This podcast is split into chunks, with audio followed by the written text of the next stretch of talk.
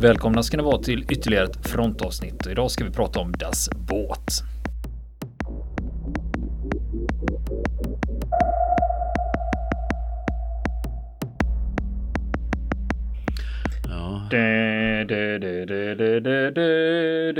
Just det glömmer man inte.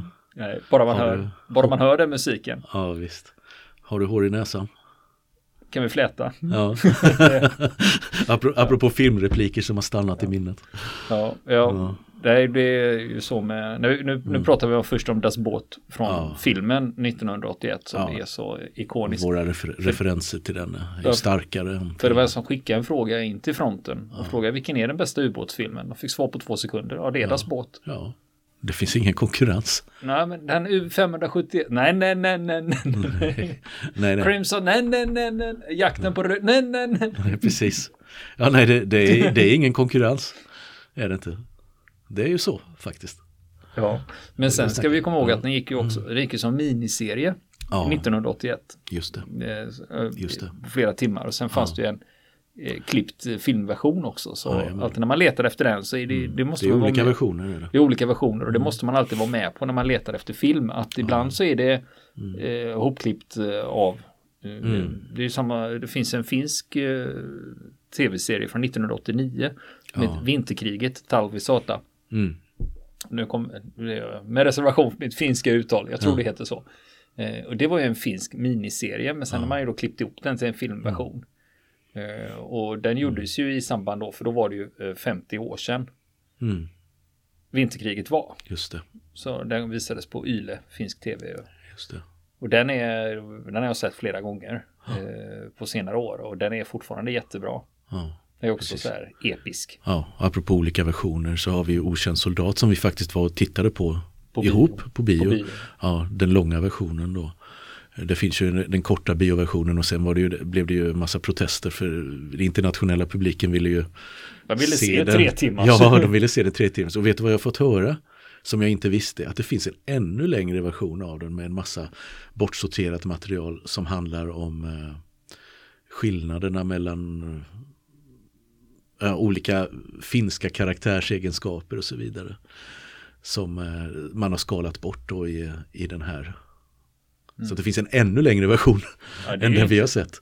Men det, det Ja. inte, kommer inte bli någon tv-miniserie av det där tror jag. Ja, det Det vet hade jag ju inte. varit bra, Ja, alltså. Visst.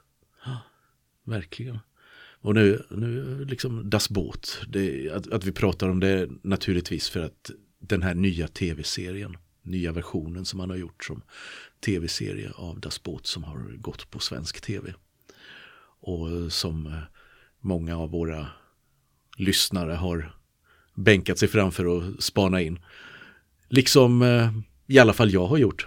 Ja, Mm. det var ju så här när den släpptes. Det var ju också, det, det var också en sån sak jag gillar. Det är när man släpper en serie Mm. på Play-kanalen, SVT Play i det här fallet, när de släppte alla avsnitt samtidigt så man Ja. kunde kolla i ett.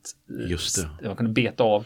Jag har väldigt svårt för det när man släpper ett avsnitt i veckan. Liksom. Jag, Du menar som gammal tv, gammal, tv? gammal När flödes-tv. man måste vänta. Ja, precis. När man, Ja. Jag vill se det nu. Eller, Ja. eller reprisen då. Ja, precis. Ja, det är, ju, det är ju så. Och alltså, det finns ju knappast något mer ikoniskt på det här området om man nu ska använda ett sånt poppisuttryck. När, när det gäller krigsfilmer som Das Båt. De tillhör ju, tillhör, om du skulle utse de fem bästa krigsfilmerna, alla kategorier, alla länder, så skulle Das Båt definitivt vara en av de filmerna. Och då snackar jag om 80-talsfilmen. Mm. Ja, ja. I, I det fallet. Och eh, de flesta är ju bekanta med, med den då bland våra, eh, bland våra lyssnare. Och eh, den första filmen då, den hade ju premiär 1981. Och eh, regissören hette Wolfgang Petersen. Och eh, det där var, han har ju blivit en känd Hollywood-regissör efter det. Det var där hans kar karriär tog fart. För sen har han spelat in sådana här filmer som In the Line of Fire, Neverending Story, Air Force One och Troja. Ligger han bakom som regissör. Men Das Boot var startskottet för hans eh, internationella karriär sen som, som regissör. Mm. Och det är ofta det som krävs, framförallt bland, eh, bland Mm. regissörer som inte är amerikaner. Att Ja. de behöver ha en rejäl internationell hit. Eh, Det var ju samma sak med Lasse Hallström, Mitt liv som hund. Det det. var ju den som gjorde att han kom till Hollywood. Så att eh, det är ju hela tiden det jag menar när Wolfgang Petersen, Mm. Petersen kommer till Hollywood. Liksom, vem fan är du då? Ja, det är jag som har gjort Das Båt. Mm. Och det, är ju, det blev ju samma sak med skådisarna Ja. från Das Båt. var många där som deras karriärer grundlades eller tog fart. Mm. Och det är också en sån merit eh, som smäller högt liksom. Jaha, vad har du gjort då? Ja, Ja, ja. På en ubåt. Jag var kapten i Das Båt om du har hört talas om den. Precis. Precis. Och man kan ju säga, om vi ska ta det, det uppenbara här lite data och prestanda. Ja, det handlar ju om en tysk ubåt på uppdrag. Tiden är november och december 1941. I, i historien då man är på Atlanten och eh, eh, Medelhavet. I alla fall nästan Medelhavet. När det går åt skogen då när de ska försöka ta sig in eh, för, via Gibraltar. Eh, och eh, som du sa innan, tre versioner gjordes av den här då. 81 då kom biofilmen. Sen blev det tv-serie några år senare. 85 och sen kom Directors Cuts på, i slutet av 90-talet. Och eh, budgeten för den här filmen när den producerades, biofilmen 81, var redan på den, med den tidens mått helt gigantisk och är fortfarande idag handlar om jävligt mycket pengar. Alltså 330 miljoner kronor kostade de. produktionen då på den tiden. Eh, ja, I dagens penningvärde räknat. Och den blev ju en enorm succé då. Nominerades för sex Oscar. Och det är fortfarande idag en av de tio mest framgångsrika tyska filmerna i filmhistorien. Tysk filmhistoria. Ja. Räkna upp de andra nio då. Ja, nej. nu ska vi inte vara sådana. Nej, men det finns ju bra. Ja. Ja. inom våran genre var ju Stalingrad från Jajamän. 93 och Jajamän. Finns en där. Brücke från 50-talet. Och- Precis, precis. Men eh, liksom av alla, av alla filmer som har producerats i Tyskland så är det här en av de mest tio framgångsrika.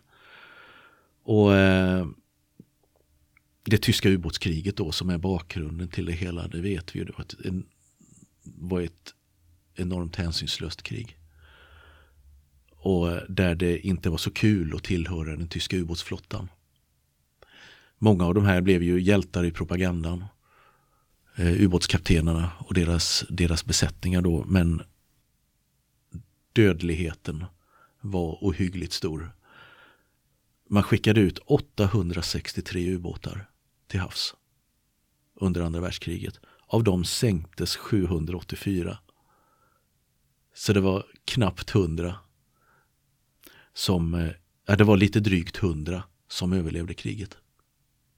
Och av 40 000 ubåtsmän så eh, förlorade över 30 000 livet. Det är inga bra odds. Inga bra odds. Precis. Och eh, när man gjorde den här filmen då. Eh, för vi börjar där. Liksom, eh, ändå med, med filmen från 80-talet då. Eh, när man gjorde den så behövde man ju lite rekvisita. Och var fan ska man få tag på en ubåt ifrån? Tysk ubåt från andra världskriget. Det var inte så lätt. Så man fick bygga en i, eh, i en filmverkstad. Så man gjorde först och främst då, man gjorde flera modeller eller kopior av den här tyska ubåten.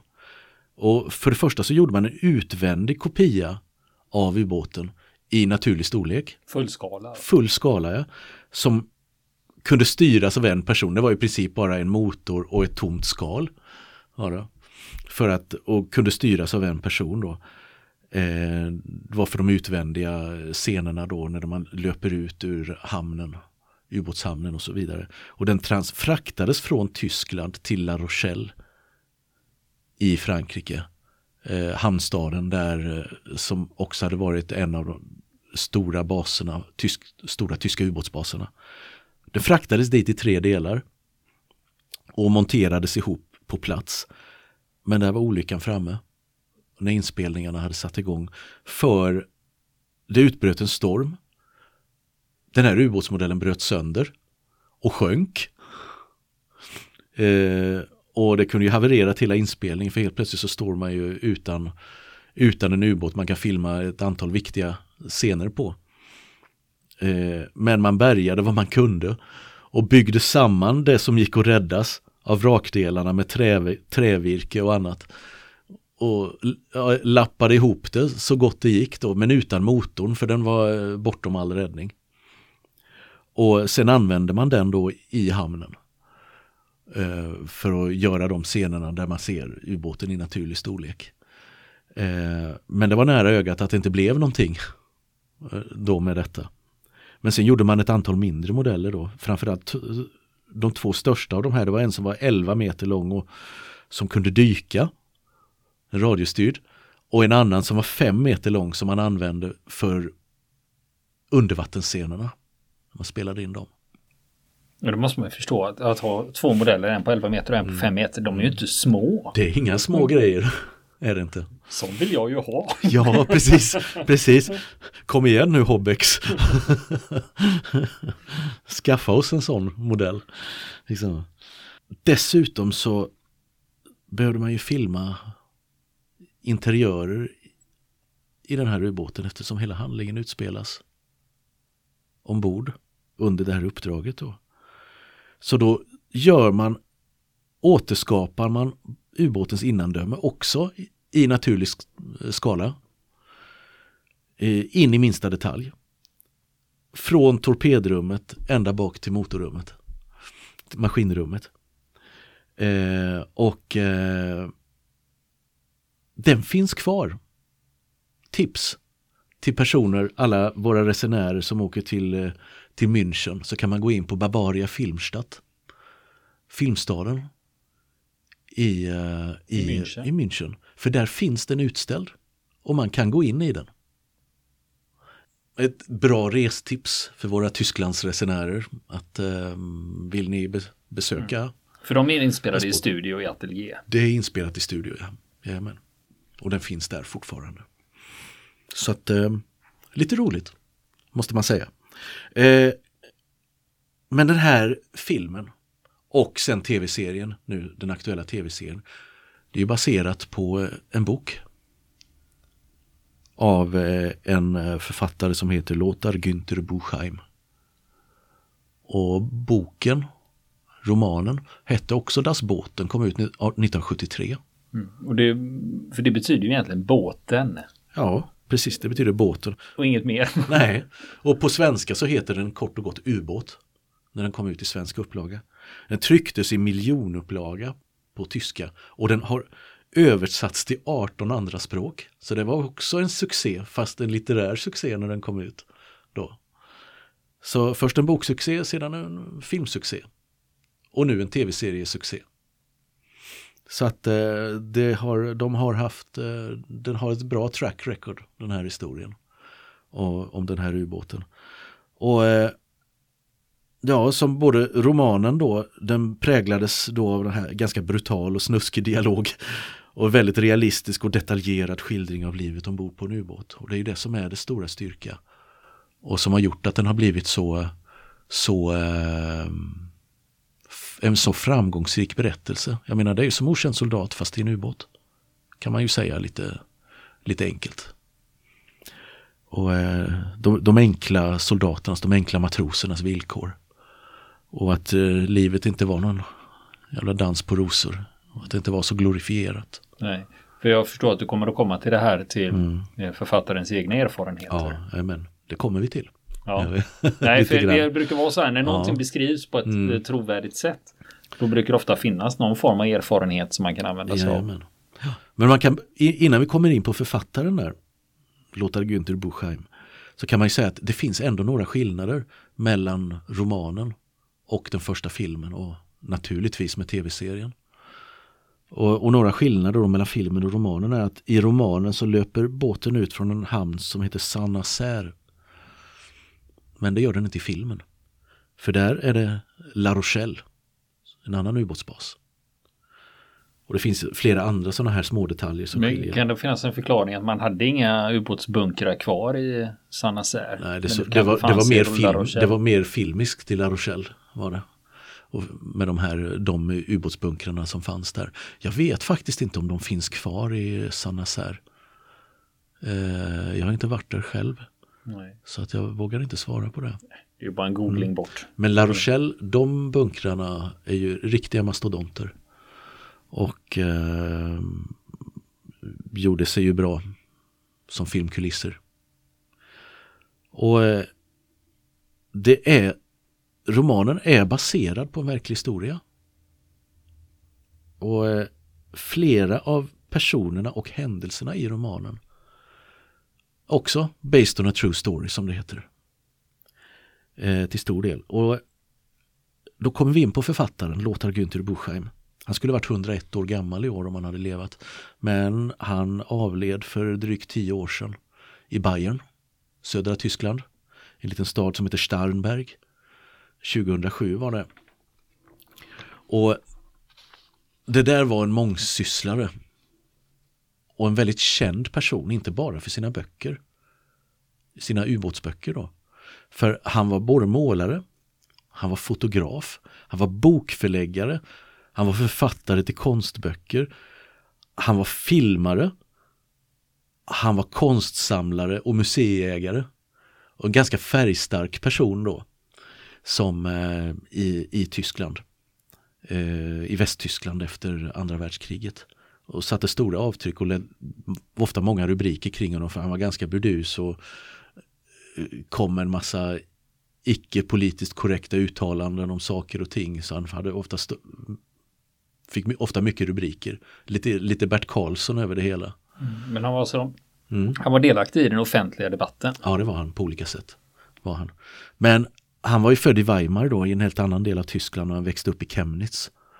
Eh, hans, mor, han, hans mor var ensamstående och hon var också konstnär. Och han började måla redan i ungdomen själv.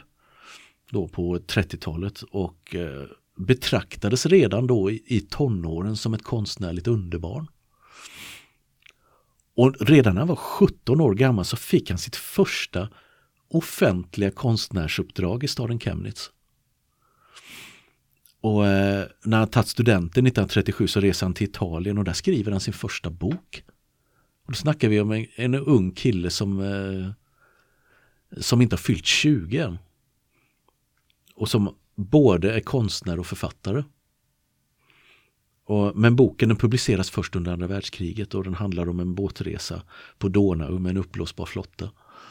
Ja, det var hans bokdebut då. Eh, och eh, Tage und Nächte steigen aus dem Strom heter den på tyska. Dagar och nätter stiger ur floden. Eh, och när kriget bröt ut så var han eh, elev på en konsthögskola i Dresden och senare på konstakademin i München. Så att det här var inriktningen som han hade planerat att hans liv skulle ta dem. men kriget kom emellan. Och 1940 så anmäler han sig frivilligt till flottan. Där han blir det som på tyska kallas krigsberichter. Han är alltså officiell krigsreporter. Eh, vi skulle väl säga idag embedded reporter kanske fast anställd av eh, flottans propagandaapparat då. För att glorifiera kriget och, och flottans insatser. Mm. I svenska försvarsmakten har vi något som heter Combat Camera. Mm. Där det är fotografer och filmare och folk som är med och dokumenterar. Och det är ju inte en, Mm. ett svenskt påhitt där utan det har man ju, den idén kommer från andra arméer. När Ja. man har egna filmare och fotografer och Just reportrar. det, just det. Precis. Och då kommer vi in på hans erfarenheter som ligger till grund för Das Boot. Och eh, för att då var det så nämligen att han följde inte ofta med på olika stridsuppdrag. Med minsvepare, jagare och ubåtar i Atlanten. Och eh, han var löjtnant, var en tjänstegrad. Och redan under kriget så skriver han flera böcker och artiklar om sina upplevelser under de här eh, stridsuppdragen. Väldigt dramatiserade berättelser då. Som skulle höja stridsmoralen där hemma. Och eh, han var bland annat ombord på en tysk jagare som härjade bland brittiska fiskebåtar i Engelska kanalen. Och det har han beskrivit efteråt som att det där var en ren massaker. Som vi gick in och gjorde. Vi sköt, sköt de här försvarslösa båtarna i sank. Och eh, hösten 1941. Då följer han med den tyska ubåten U96 som besättningsman och krigsreporter. Och det där är en typ 7C ubåt. Och det var den vanligaste typen i det tyska ubåtsvapnet. Det här var det tyska ubåtsvapnets arbetshäst kan man säga. Typ 7. Och upplevelserna från den resan hösten 41, det är de som är grunden till romanen Das Boot från 1973. Men redan 43 så har han skrivit då en propagandabok som heter Jäger im Weltmeer. Jägare på världshaven. Jägare på världshaven, ja. Och som handlar om kampen mellan en tysk ubåt och en brittisk jagare. Och redan där har han skrivit en, en dramatiserad historia. Och han, han var också en god tecknare. Eftersom han hade konstnärlig anlag och hade fått konst, eh, konstnärlig utbildning också. Då. Så att han, eh, han deltar i en stor konstutställning i München under kriget då, med teckningar som föreställer ubåtsofficerare och interiörer från ubåtar. För U96 var inte den enda ubåten han var ombord på under kriget. Och som han följde med ut i fronten. Men det är just de upplevelserna som letade sig in i. Som han, den här romanen baserades på. Eh, som blev en så stor bästsäljare.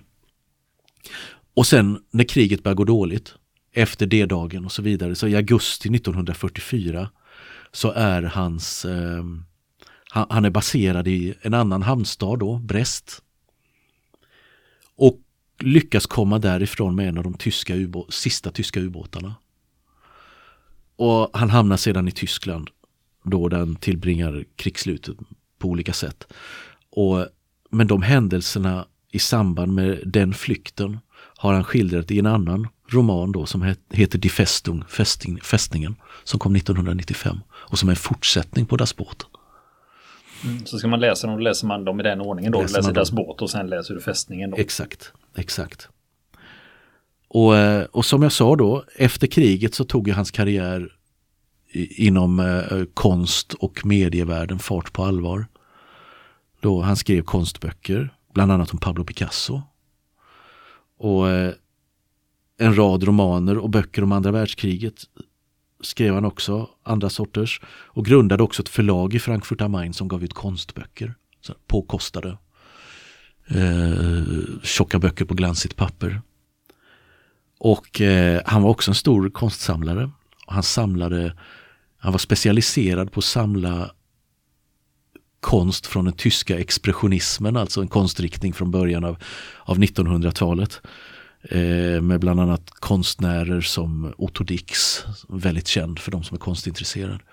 Och han grundlade en samling som sedermera vid hans död var värd en miljard kronor. Eh, med de här konstverken som är från 1910 och 1920-talet. Men under hela den här tiden som han håller på med alla de här sakerna och han är själv konstnär under tiden också, målar och bråkar med andra människor om högt och lågt i den allmänna politiska debatten, samhällsdebatten i Västtyskland, så har han kvar en besatthet. En besatthet av ubåtar. Han kan liksom inte släppa de här upplevelserna som han har varit med om under andra världskriget. Och eh, han vänder sig starkt mot den propaganda eller glorifierade bild som förekommer efter kriget av de tyska ubåtsbesättningarna. Och som, eh, som främst då eh, trumpetas ut av tid, höga före detta ubåtsofficerare med storamiral Karl Dönitz i spetsen.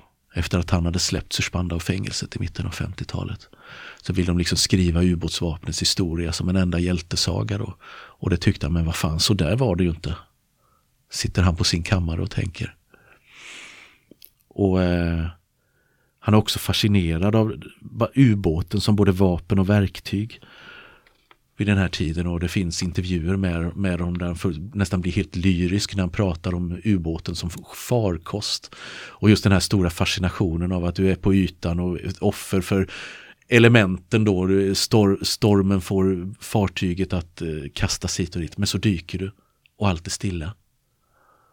Men är det lite, Heming, stormen. är det lite Hemingway-drag? Jag tänkte på det gamla Ja. havet liksom. Där Ja. med mannen mot elementen. Ja, lite Det- så. det ligger lite ja, åt det det hållet. ligger lite åt det hållet i det också. Och den tekniska fascinationen för hur man kan konstruera en sån här farkost. Allt finns blandat här i hans, eh, i hans besatthet av, av ubå- kring ubåtar då. Och eh, just kring den här glorifieringen då så har, han, så har han sagt så här i en intervju då som han gav på 80-talet. Eh, att ubåtarna, ja de kallades ju för järnkistor. För de blev många besättningars gravar. Det som man på den tiden kallade för blodstullen, alltså förlusterna, de var högre hos ubåtsmännen än hos andra, alla andra vapenslag. Av de 40 000 ubåtsmännen blev 30 000 kvar i Atlanten. Många av dem var inte ens män. I verkligheten var de halvvuxna. Hela ubåtskriget var ett jättelikt barnkorståg. Vi hade 16-åringar ombord och i slutet av kriget fanns det 19-åriga chefsingenjörer och 20-åriga ubåtskaptener som snabbutbildades för att på det mest fruktansvärda sätt befordras från livet till döden. Jag vände mig alltid mot att det i dödsannonserna hette att ubåtsmännen hade stupat. I själva verket dränktes de som oönskade katter i en säck. Så att det, var, det var hans reaktion på just den här glorifieringen som andra gamla veteraner från som suttit på höga poster hela tiden försökte basunera ut kring detta i böcker och intervjuer och på andra sätt. Jag tänker på den fascinationen som Mm. man hade för ubåtar.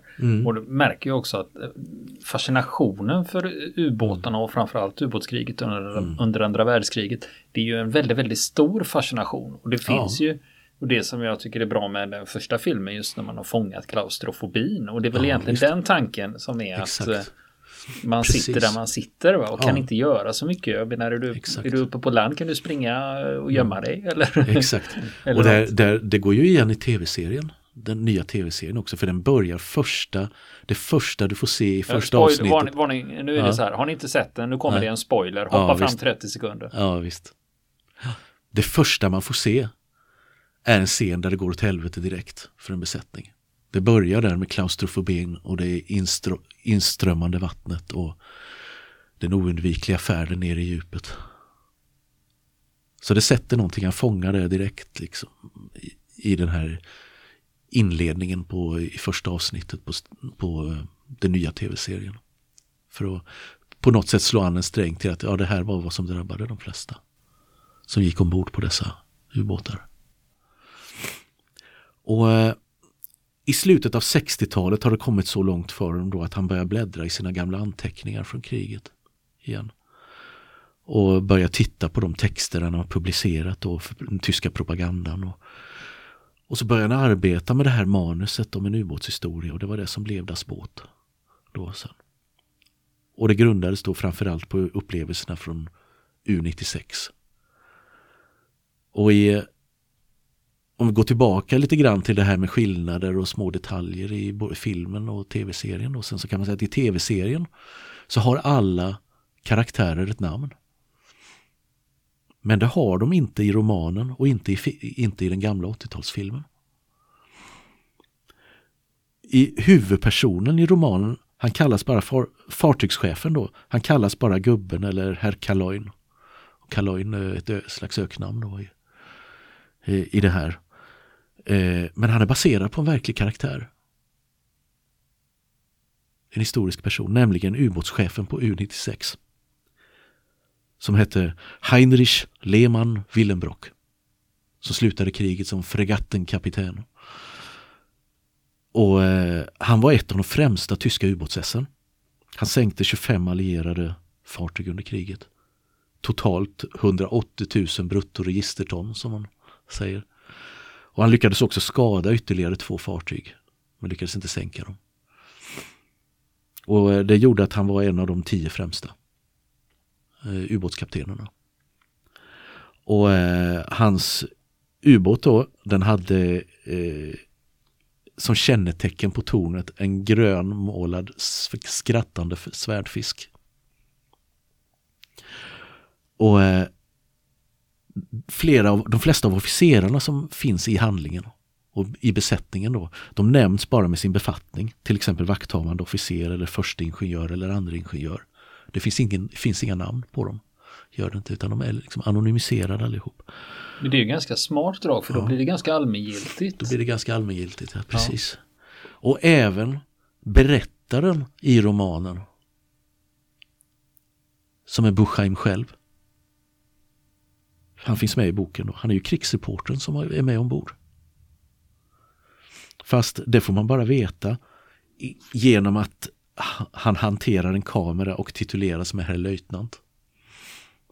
Och i filmen så vet man att där har han ju porträtterat den här propagandaofficeren då, men så har man gjort det med så pass stor distans att han är inte speciellt väl omtyckt ombord. Och den gestaltningen har ju Bush själv köpt. Som han har gjort i filmen då av honom. Men jag tänkte just det där med att inte ange mm. namn. För i, i tv-serien Generation Kill med eh, bland annat Alexander Skarsgård, där är det ju mm. en reporter som är inbäddad. Mm. Och de säger, så vitt jag minns så säger de aldrig hans namn utan han kallas Nej. bara för The Reporter eller just Rolling det. Stones för att han skriver för tidningen Rolling ja, Stone. Just det. Så just att, det. Eh, det är också ett berättar tekniskt knep. knep ja, Men i sig, den bygger ju också på en ja. based upon a true story. Evan Just Wright heter ju den reporten egentligen. Just det. Så att, eh, men det kan ju ha varit så. Ja. Eh, jag får hem och mm. läsa mm. boken igen. Just det. Och nästa vecka fortsätter vi prata om Das Båt. Vill ni komma i kontakt med oss så kan ni göra det via vår Facebook-sida som heter Fronten. Det är inga problem för er att leta er fram där. Eller också så mejlar ni på vår mejladress och det är frontenpodcastgmail.com.